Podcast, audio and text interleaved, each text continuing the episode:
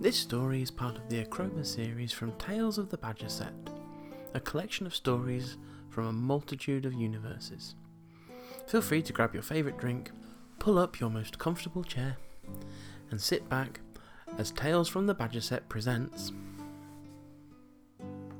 Curdled and Cloaked Part 2 Curdled and Caught by Rebecca Gray. The occultist's athame glitters as it slashes down, slicing the air before it and catching the first of the snarling dogs off guard. When I tell you to run, run, he whispers urgently over his shoulder. The mother and her children scramble to their feet, backing slowly towards the looming clock tower whose massive spire and dimly lit clock still manage to impress their presence on the village. The occultist sheathes his athame and makes a swift sign with his hands and flings his might toward a wooden fence marking the boundary of the clock tower. Smoke briefly curls, but fire refuses to catch in the dampened wood. The dogs seem to understand his spell has failed, and as their confidence grows, the occultist falters. With foam covered lips quivering with rage, the pack advance, and another bounds forward, this time landing heavily on the occultist. Run! The mother flings herself through the night, dragging her children by her side, their cries and fear permeating the darkness.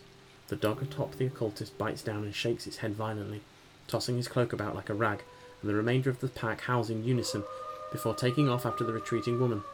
Their claws scratch on cobblestones as the thrill of the hunt urges them forward. The woman reaches the clock tower doors, but hears the harsh panting of rabid dogs at her heels and turns to face them.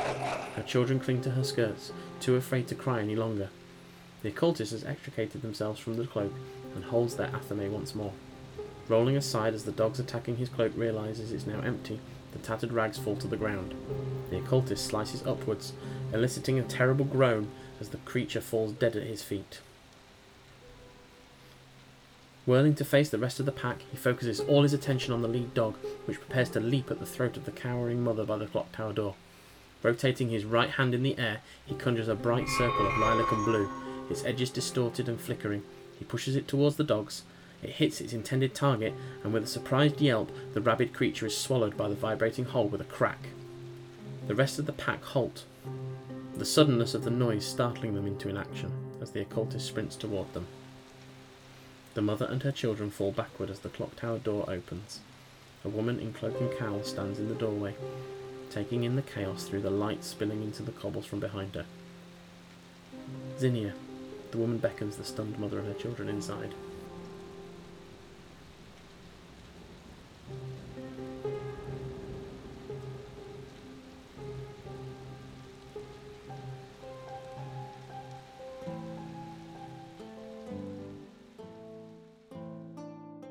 Thank you for listening to this episode of Tales from the Badger Set.